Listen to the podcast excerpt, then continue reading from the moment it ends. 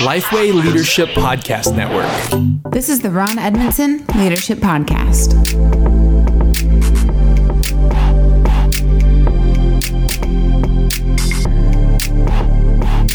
Thanks for listening to the Ron Edmondson Leadership Podcast hosted by Lifeway. Ron's mission is to help church leaders become better leaders.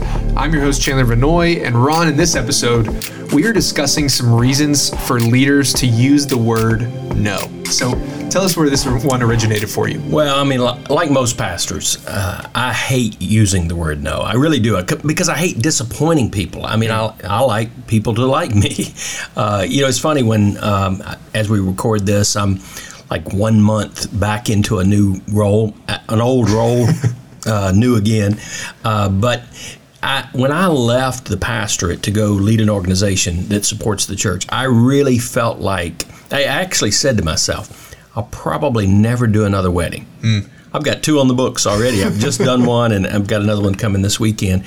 But uh, you know, saying no because everybody asks the pastor first. You know, we've got a large staff of pastors, but everybody asks the lead pastor, I should say, first. And so I get lots of requests. I have more people that want to meet with me than I have time to meet. Uh, just time on my schedule, yeah. and so it, it's. Um, it's a word I have to use, but it's a hard word to use. But learning the power of the word no, no may be one of the most important decisions a leader can make. Mm. I heard someone once say that leadership is disappointing people at a rate that they can take. Ooh, that's and good. What you're talking about here is saying no. Yeah. Hey, you have to protect your time in order to actually lead well. Yeah. So, what are some ways, and that somebody can do this. Yeah. And, you know, maybe this is just helpful to a leader, a pastor, uh, just to give you a few uh, reasons, if you will, into your bank that when you have to say the word no, okay, here's why I'm doing so. Mm. So that just to set it up. The first one is your family. Um, I love the fact we we had this 87 year old uh, pastor emeritus talk to our staff one time.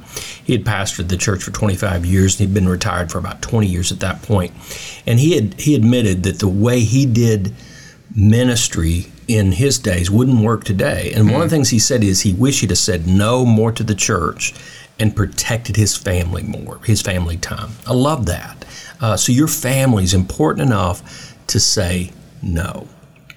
Yeah. The second one is this your work. And, and that's simply you can't do everything and, and do it well.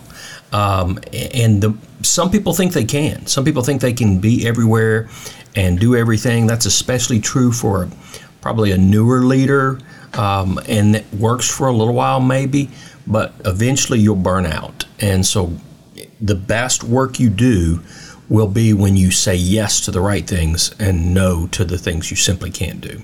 It sounds so counterintuitive. Yeah. Like you even said, especially for somebody new stepping into right. a new role, wanting to prove themselves. Yeah. And actually, you're going to burn yourself out quickly. That's right. And that probably even goes to number one. Like those things are so tied. Absolutely, yeah. And and especially in a new role too, because we've talked about this before on the podcast. When you get into a new position, the the spouse is always kind of left out of that a little bit. They're doing, you know, that you're you've got all this excitement going, and your spouse many times is having to reimagine their world.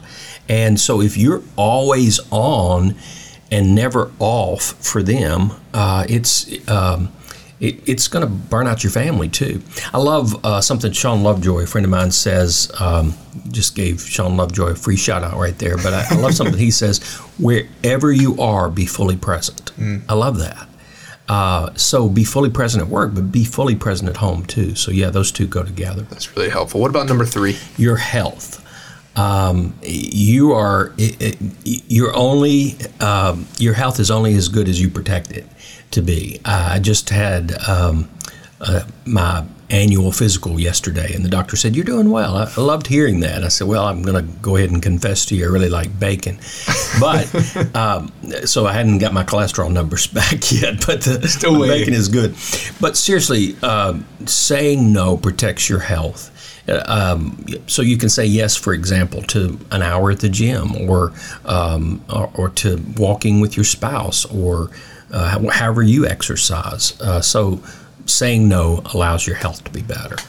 Ron, I know for you, one of the pictures I see often when you're preaching is you in the gym and you have Yeah. your notes in front of you. Yeah. Like, what is for you? It looks like you protect that time, but it's also time that you can still work. That's so right. for you, what does this? What does this look like? Because even what you just said, one hour to, to maybe it's getting in the gym, maybe it's going for a walk. Right. Man, if you don't schedule that, that just Yeah. doesn't happen. So what does that look like for you? Well, it, for me, actually, my walking time, like exercise time, is usually my own time. And then I'll do other times of so called exercise where I'm working at the same time. I've discovered this great uh, little secret. It's not a secret at all, but I can put my notes, develop my notes in a Google Doc form or any kind of form that you use. And then I can uh, walk and edit it at the same time. Now, you got to be. You got to get used to that and be a little bit coordinated. Watch, watch your steps, that sort of thing. Watch out for traffic. Yeah, but I can do that and be so productive.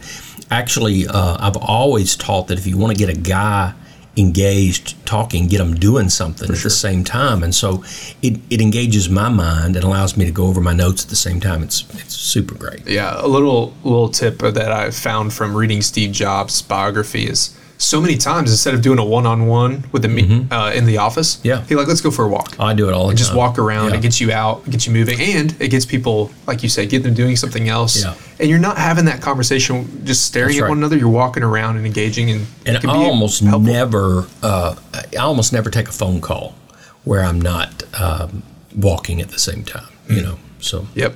What about number f- five? Or Uh, sorry, number four. yeah, your future. Um, if you want to, if you want a good reason to say no, think about your future.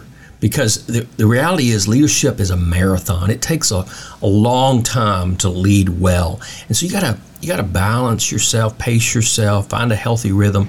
If you protect your future by learning to say no. I think I heard Craig Groeschel say one time. He probably I mean, many people have said this is that we overestimate what we can get done in a year. Yeah. But we underestimate what we can get done in five years. Yeah, that's great. So I love your that. future. What about number five? your integrity. Um, you know, Jesus said, "Let your yes be yes and your no be no." When you always say yes, eventually you're going to put yourself in a position of of uh, not being able to do what you committed to do. And so, pr- protect your integrity uh, by saying no, so that you can truly um, s- live up to your yes. Yeah. That one's that one's convicting because as you said, I mean, you've been at back at Immanuel for a month and I'm sure as you said, people are pinging you. Yeah. And as people pleasers, we don't want to disappoint people. Right. It's so easy to say, let me check into that, maybe. Yeah. And even be flaky. Yeah. And what you just said, like let your yes be even weighty. When you say it, people know they can count on That's you. right. So that's a that's a big one. Well, it, it is a big one, and and um, you know I always want. Um, and people are having to relearn. It's like you know I've only been gone four years. I went back to the same position, but I've only been gone four years. It's like people are having to relearn the fact that yeah I can't be everywhere and do everything, but I want them to trust me as they did before, and so that when I do say yes, I mean yes Yep, that's helpful. What about the next one? your example. Um, a good reason to protect your no or to learn no is your example. Other people are following you, and you know I, I would say that to uh, every leader, but pastors, many pastors listen to the podcast. Uh, people in the church are going to follow your example, and so if if you never say no, you go to everything you uh, all the other things we talk about your family your health all those sort of things they're going to follow that example as well And what about the last one, number seven? uh, the the final one is simply your soul, um, and that really is the bottom line. You you have um, you love people, or you wouldn't probably be in leadership. Um, but if if you don't learn the power of no, ultimately it's going to impact your soul, going to impact your relationship with even with Christ, because you you know when I'm burnt out, when my health is not good, when my family life is not good it, it impacts everything in my life as well. And so uh, protect your soul by learning the word no. as we as we close, let me just ask you this: and is there any practical tips for delivering the no that Yeah. you've learned over the years? Here's how to frame it. Don't be Yeah. a jerk about it, but Yeah. protect your time. Here's a loving way to do that. Well, it's it's hard, and and here's the reality: um, some people are going to understand, and some are not. So you're going to disappoint people. That's the part you have to realize. The uh, for me, I would say um, the more often I can say it publicly, like hey, I, I, can't be everywhere all the time. I have to. The more I, I, can teach this to our church or to the people I'm trying to lead publicly, it helps me when I say it privately. So that's one thing: is don't just do it one on one. Do it in a big circle too, because again, that's setting the example as well. On the one on ones, try to I try to take more time to explain why. Um, hey, you know, I, I, tell you, the reason I'm not able to is this, and try to teach people as I go with that. Uh, obviously, try to deliver it softly and, and with grace. Uh, but again, the bottom line some people are going to understand and some are not. That's helpful. Well, hey, thanks for listening. If you're enjoying these episodes, please help us share the word about it by liking, sharing, reviewing, subscribing. It helps other leaders like yourself find the podcast. And we'll see you next time. Thanks for listening to the Ron Edmondson Leadership Podcast. For more information about Ron, check out ronedmondson.com. For more leadership resources from Lifeway, check out leadership.lifeway.com.